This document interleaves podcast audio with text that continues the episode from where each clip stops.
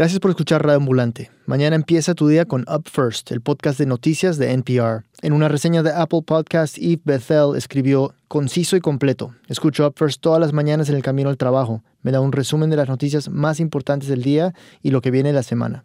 Arranca el día con Up First mañana en NPR One o en cualquier app de podcasts. Bienvenidos a Radio Ambulante desde NPR. Soy Daniel Alarcón. Ciudad de México, martes 19 de septiembre, 1 y cuarto de la tarde. Pues yo estaba en un Uber yendo hacia Reforma. Entré tranquilamente al baño de mi oficina. Estaba en mi cama mandando un correo electrónico. Sentí como un leve mareo. Y la casa empezó a crujir.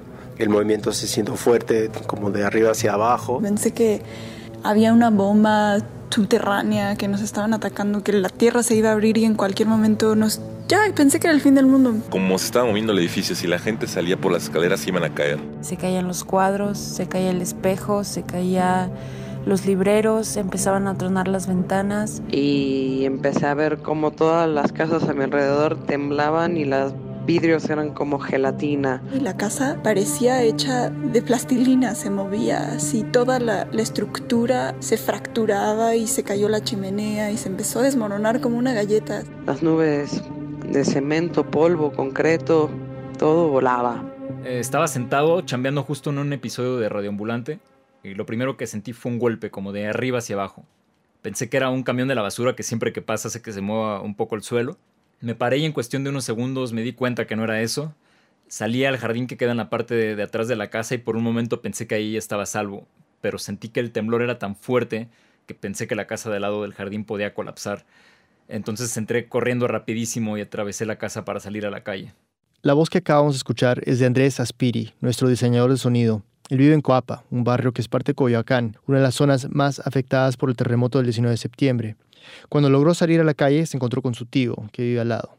Y ya pasó y pues como que mi primera pregunta estúpida, una pregunta retórica fue, estuvo más fuerte que el pasado, ¿verdad? El del 7 de, de, de septiembre, como con la esperanza de que me dijera, no, no, no, el, el del 7 estuvo más fuerte pero pues sabíamos de que sí, claro que estuvo más fuerte, ¿no? Y los vecinos como que tranquilos, pero sí como con cara de, de qué está pasando, ¿no? No se supo de inmediato qué tan grave había sido este terremoto, cuánto daño había hecho. Por una vecina supo que sus padres estaban bien.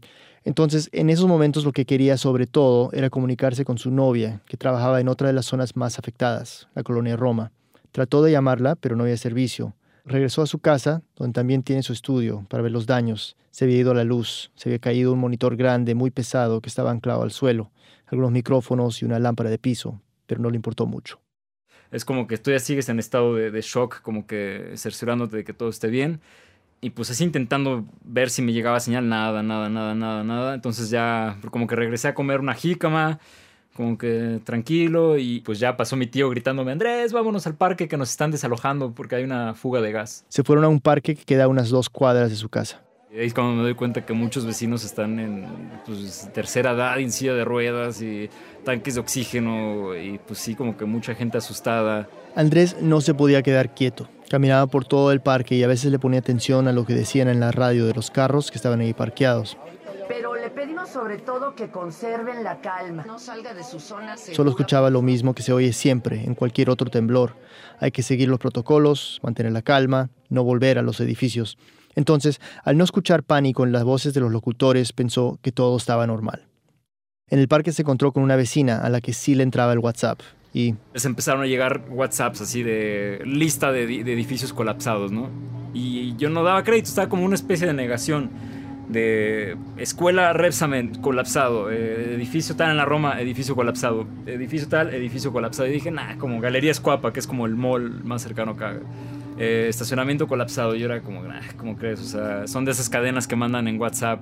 Sentados en el parque, escuchaban helicópteros uno tras otro y seguían llegando reportes de edificios colapsados. Estuvieron allí toda la tarde, en el parque, sin poderse mover. Cuando Andrés pudo volver a su estudio, seis horas después del terremoto, ya era de noche se dio cuenta que la luz ya había vuelto y que ya tenían internet. Se comunicó con sus amigos y familiares, con nosotros, el equipo de Reambulante. Toda la tarde habíamos estado llamando para saber si estaba bien. Y bueno, un amigo le contó sobre el derrumbe de un edificio en particular que quedaba muy cerca de donde él vive. Es un edificio que realmente son dos, uno frente a otro, y seguramente estaban conectados de alguna manera. Son residenciales, cada uno tenía unos cinco pisos. Ya con la tranquilidad de que todos sus seres queridos estaban bien, entró en un estado diferente. Ya quería irse para allá, ayudar. Era el derrumbe más cercano, solo a dos minutos en carro, pero... Como que una voz dentro decía, pues no vayas porque está oscuro, puede ser peligroso, este, por tanto por inseguridad como porque se colapse algo. Pero pues era una, necesidad eh, abrumadora de, salir, ¿no? De hacer algo. Cogió unas mandarinas y agua y salió hacia el edificio. Y cuando llegó, lo primero que vio fue... La calle acordonada de, con las autoridades y, muchos... Lo primero que vi fue a muchos jóvenes, este, con casco y todo, organizándose como... Láncese por comida, ¿qué es lo que hace falta? Toda la gente trabajando. Los vecinos habían llevado agua para darles a los rescatistas y también palas, picos, cubetas, todo para mover escombros. Andrés le dio las mandarinas a los voluntarios, les ofreció ayuda, pero le dijeron que lo mejor era que esperara el siguiente turno. Llega un punto en que tú estar ahí, pues también estorbas, ¿no? Porque puede hasta verse medio morboso y, pues estás obstruyendo también la vialidad y, la labor de la gente que sí está chambeando, ¿no? Entonces decidí, regresarme, ¿no? Esa noche no logró dormir demasiado. Se despertaba cada hora y chequeaba las noticias en el celular. Muchos en la Ciudad de México se desvelaron por preocupación, ansiedad. Muchos se habían quedado sin casa. Y para los miles que llevaban horas recogiendo escombros, pues adrenalina pura. Al día siguiente, Andrés se juntó con un amigo, regresaron al mismo edificio colapsado. Ya había maquinaria recogiendo los escombros aledaños, no se metían al edificio como tal, pues era demasiado peligroso. El trabajo minucioso de mover los escombros en busca de sobrevivientes lo hacían los rescatistas y voluntarios, a mano. Cuando está toda esta euforia y todo muchísimo movimiento y, lo que te platico de que hay muchísimo ruido y de repente piden silencio.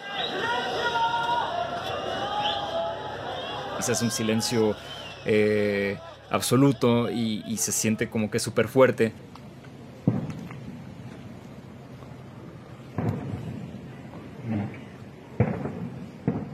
Andrés y su amigo llevaron palas que compraron en una ferretería cercana. Esperaban poder ayudar a sacar escombros, pero había tanta gente ayudando que realmente no pudieron hacer nada.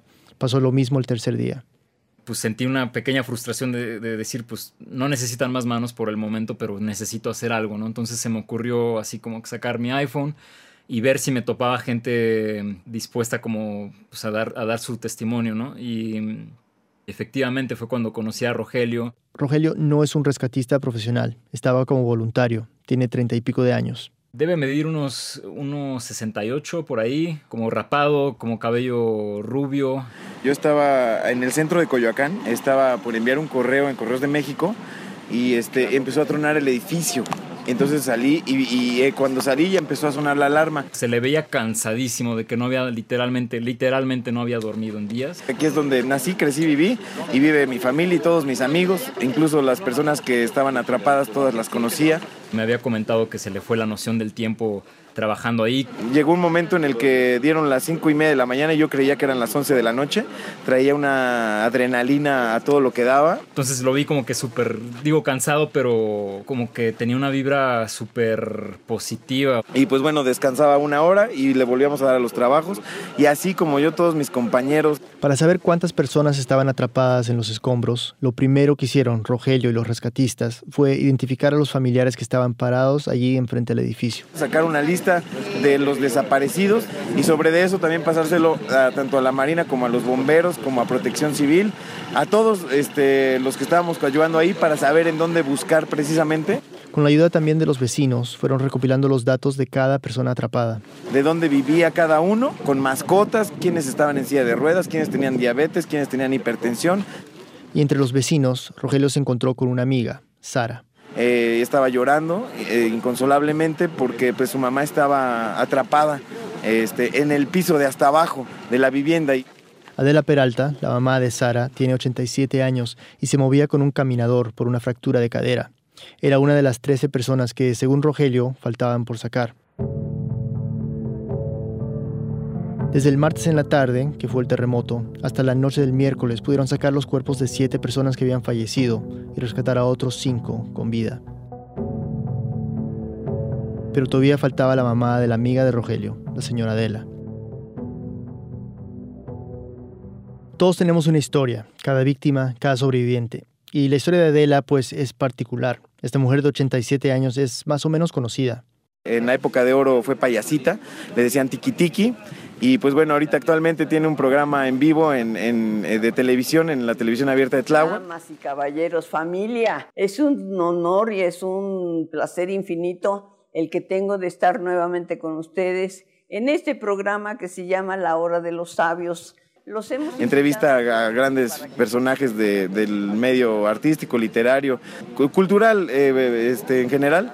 Y sus hijos estaban preocupados. Adela tiene hipertensión, diabetes y hipoglucemia y estaba atrapada en la parte más baja del edificio. Entonces, Uno de los bomberos encontró un hueco eh, en donde los binomios habían eh, rascado y habían olfateado. binomios, es decir, los perros, que habían detectado a alguien, pero aún no se sabía si estaba con vida o no. A uno de los bomberos, Lo, lo metieron eh, empujándolo y fue haciendo como lo hacen las tortugas en, el- en la arena. Este, fue sacando piedras, fue sacando piedras. Hasta que gritó que la había encontrado. Y después de unos minutos eh, de estar organizando ya la cadena para sacarla, gritó, está respirando. Rogelio y los rescatistas empezaron a apurarse. En estos momentos se está rescatando una señora con vida. Todos estábamos ya con una inyección este, de, de adrenalina muy grande eh, y empezaron a jalar primero el cuerpo del bombero de los pies, él estaba boca abajo, jalando ya agarrada de los hombros, de, lo- del- de los, de las axilas, pues, a, a la señora Adela Peralta. El bombero Raúl Reyes entró a sacarla.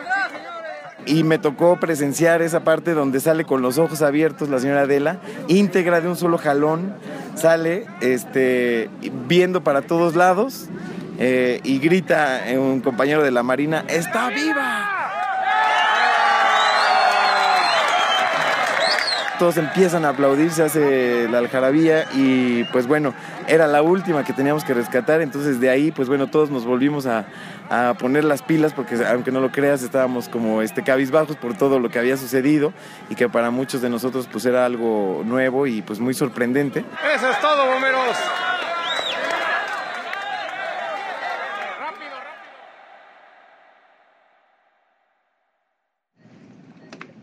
todo se cayó este horriblemente, pero ya no vi porque la luz se apagó. Y entonces ya me quedé más orando, llorando, llorando. Esta es Adela. Unas dos horas después del rescate, Sara le mandó a Rogelio unos mensajes por WhatsApp, donde Adela cuenta cómo fue toda la experiencia para ella. Uno de zumbidos y zumbidos, cómo se caían las paredes en trozos grandes, en trozos grandes como de 20 centímetros o 30. Y yo orando, llorando, llorando. Y decía yo, ¿y mis hijos mm, vivirán? Sara y Adela viven juntas. El día del terremoto salió a trabajar y Adela se quedó sentada en la sala, donde hacía más sol. Unos 15 minutos después tembló y el edificio se derrumbó. Si hubiera estado en los cuartos, se hubiera apachurrado, la dejan ahí y ahí es donde se salva justamente, se abre un boquete donde entra el oxígeno, por lo cual nunca perdí el oxígeno, aún estando hasta abajo de todas las toneladas de escombros.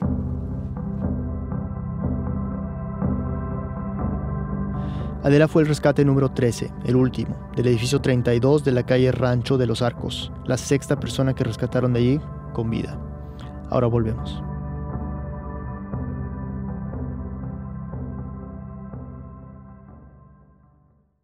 This is Terry Gross, the host of Fresh Air. In my new interview with Hillary Clinton, I asked for her reaction when Donald Trump said this about her showing up slightly late after a commercial break in a debate. I know where she went. It's disgusting. You can listen to Fresh Air on the NPR One app and wherever you get your podcasts. Estamos de vuelta en Radio Ambulante, soy Daniel Alarcón. Después del sismo, la ciudad entera entró en una burbuja en la que el tiempo se detuvo.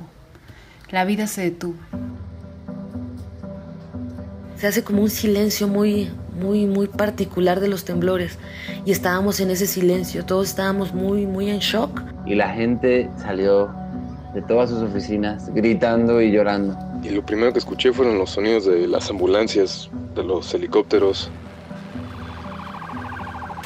Todos tratamos de comunicarnos con nuestros familiares, pero no había señal. Mi primer acto fue mm, salir a buscar a mi pareja. Traté de localizar a mi papá, me tardé una hora y media. Logré comunicarme con mi hijo y saber que estaba a salvo. Muchos de los edificios que daban a esa avenida también estaban destruidos, se podían ver como los departamentos por dentro. La casa no se cayó, pero quedó sostenida como de suspiros así. Vi como como unas 10 personas de, así descalabradas por completo.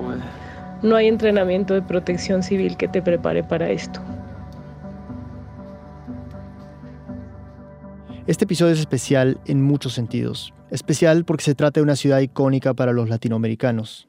Especial porque nos tocó como colectivo directamente especial también por la manera que se armó. Todo lo que hacemos es colaborativo, todo es trabajo en equipo, pero quizás en este episodio fue más de lo normal. Queríamos crear en pocos días un documento sonoro de lo que se vivió en México. Comenzamos obviamente con Andrés, pero tenemos muchos amigos en la Ciudad de México, muchas conexiones familia, gente muy cercana a nosotros, al equipo de Reambulante. Muchas de las voces que ya han escuchado vienen de ellos. Y una de esas personas es el novelista Alejandro Zambra. Es amigo del programa desde los inicios y una voz que admiramos. Es chileno, pero se mudó a la Ciudad de México hace unos meses para vivir con su esposa, la escritora Yasmina Barrera. Publicó este ensayo en la revista chilena ¿Qué pasa? y nos lo comparte ahora.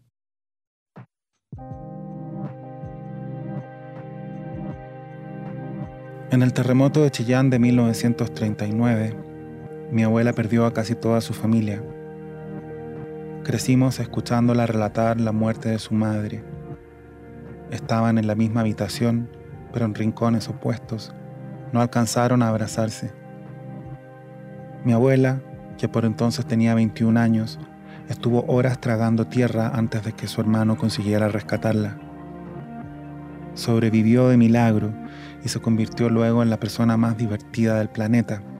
Pero cuando nos contaba esta historia, por supuesto, todo terminaba en un generoso llanterío. Mi abuela pasó con nosotros el terremoto de marzo de 1985. Yo estaba jugando taca-taca con mi primo Rodrigo. Recuerdo que le iba ganando. El equipo blanco mío le ganaba al equipo azul de él. Mi abuela nos agarró de un ala para llevarnos al patio. Nos abrazó muy fuerte.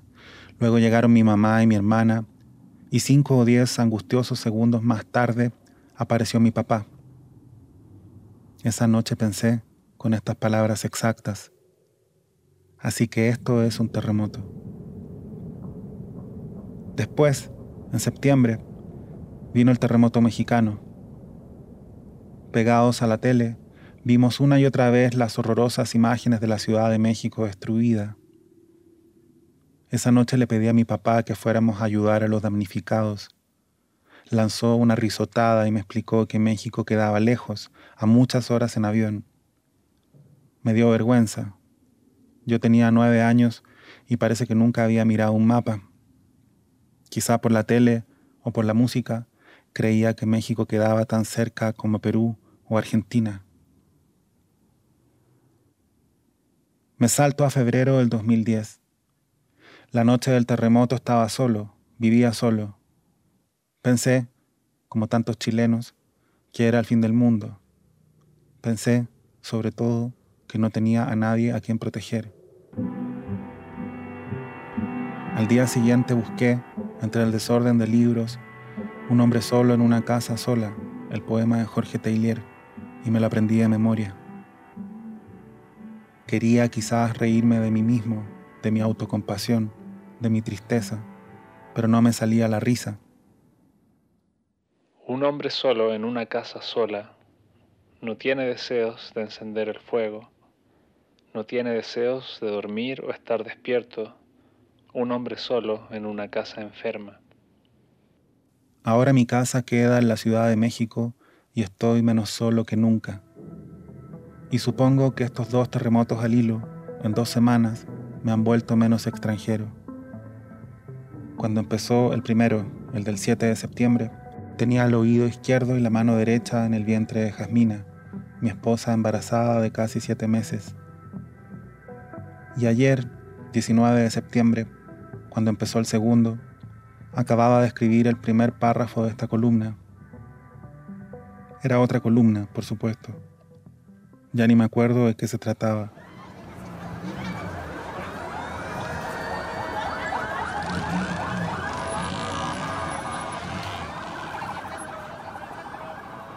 Ayer dimos unas vueltas, a veces ayudamos, a veces estorbamos, mandamos mensajes de texto, respondimos correos, hablamos por teléfono, es decir, como siempre, hicimos lo que pudimos y sentimos que no fue mucho, que no fue suficiente.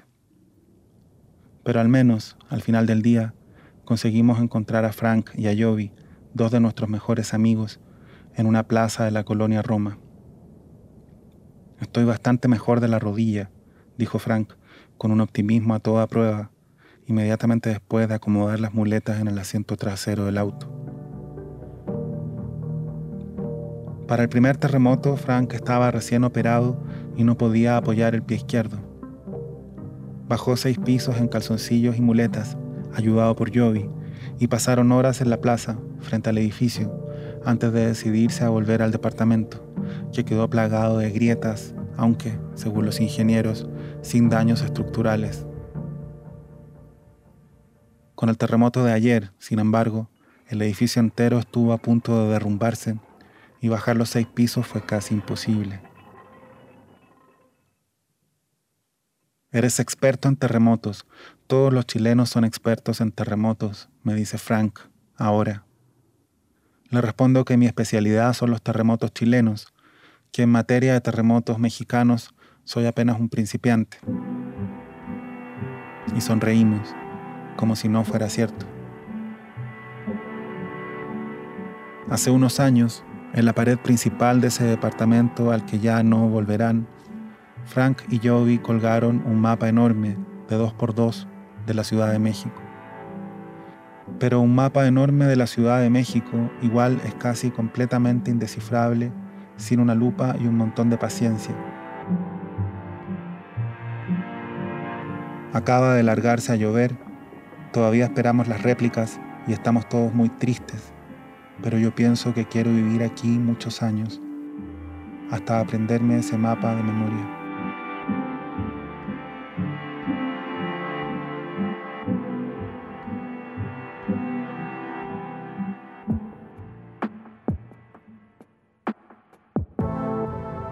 En tres horas se habían montado clínicas improvisadas, había brigadas de médicos, enfermeros, médicas y enfermeras em, trabajando. Empiezas a ver a gente joven con cascos, con, en la bicicleta, con víveres. La gente estaba en las calles ayudando y intentando rescatar, quitar escombros. Y todos en una desesperación y a la vez en una solidaridad y una humanidad que pocas veces se ven. Miles de jóvenes estudiantes, señoras, cientos de, albañiles, eh, arquitectos, ingenieros. Y literal fue pensando como, pues, ¿en qué echamos la mano? O sea, tenemos las camionetas. En lugar de tener las paradas, pues esas madres sirven para mover víveres, ¿no? Yo últimamente lloro por todo, ¿no? Lloro cuando me dan una sopa caliente, cuando veo personas en el metro con las botas sucias, con las manos raspadas de que han estado trabajando pues se sentía una vibra así como de apoyo y pues sí estuvo cabrón, güey, la neta este fue algo algo muy muy fuerte. Y apenas vi a una chica con una playera que decía no nos conocemos pero nos necesitamos. Y creo que ese es el resumen de todo lo que ha pasado después del terremoto.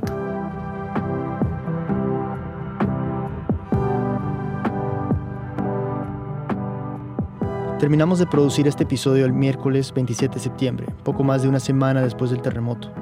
En este momento, la Secretaría de Gobernación de México ha confirmado 337 víctimas mortales, distribuidas en seis territorios, Oaxaca, Guerrero, el Estado de México, Puebla, Morelos y la Ciudad de México. Como es normal después de este tipo de catástrofes, la cifra definitiva de pérdidas humanas no se sabrá hasta dentro de varias semanas. Aunque la atención mediática se ha concentrado en la capital, en otros estados, como Oaxaca, los estragos han sido mayores y se sumaron a los del sismo del 7 de septiembre. En todo caso, en las otras zonas también se han organizado redes de solidaridad que son un ejemplo para el resto de Latinoamérica. Gracias a todos los que nos mandaron audio por WhatsApp. Yaled Abdelrahim, Carmen Alcázar, Diana Amador, Rafael Arbizu, Julia Barajas, Ana Bárbara Barrón, Brenda Barrón, Héctor Antonio Barrón, Germán Campos, José María Castro, Tatiana García, Isara García, Pamela Garibay, Irene Garibay, John Gibler, Mariana González, Remy Lozano, Eva Luna, Arely Montes, Miguel Morquecho, Daniela Ocaranza, Coquis Queiros Teisier, Patricia Rubalcaba, Lili Serra, Aguri Serra, Adolfo Sosa, Wilber Torre, Alejandro Torres, Daniel Vázquez, Julián Vélez, José Carlos Baltazar, Raquel Villarreal y Memo Villegas. También queremos agradecer a Rogelio García, Francisco Goldman, Eric López, Jovi Montes Hernández y Alejandro Zambra. También gracias a la familia Peralta. Esta historia fue producida y editada por el equipo editorial de Radio Ambulante, que incluye a Camila Segura, Luis Fernando Vargas, Silvia Viñas y a mí, con ayuda especial de Andrés Aspiri y Andrea Betanzos, nuestra coordinadora de programas. El diseño sonido y la música es de Andrés. El resto del equipo incluye a Desiree Bayonet, Jorge Caraballo, Ryan Swikert, Barbara Sawhill, David Trujillo y Elsa Liliana Ulloa. Maitika Virama es nuestra pasante editorial, Carolina Guerrero es la CEO. Un saludo especial a nuestro productor Luis Treyes en San Juan, Puerto Rico. Estamos pensando, Luis. Un abrazo grande a ti y a todos nuestros amigos boricuas. Radio Ambulante se produce y se mezcla en el programa Hindenburg Pro. Conoce más sobre Radio Ambulante y sobre esta historia en nuestra página web, radioambulante.org. Radio Ambulante cuenta las historias de América Latina. Soy Daniel Alarcón. Gracias por escuchar.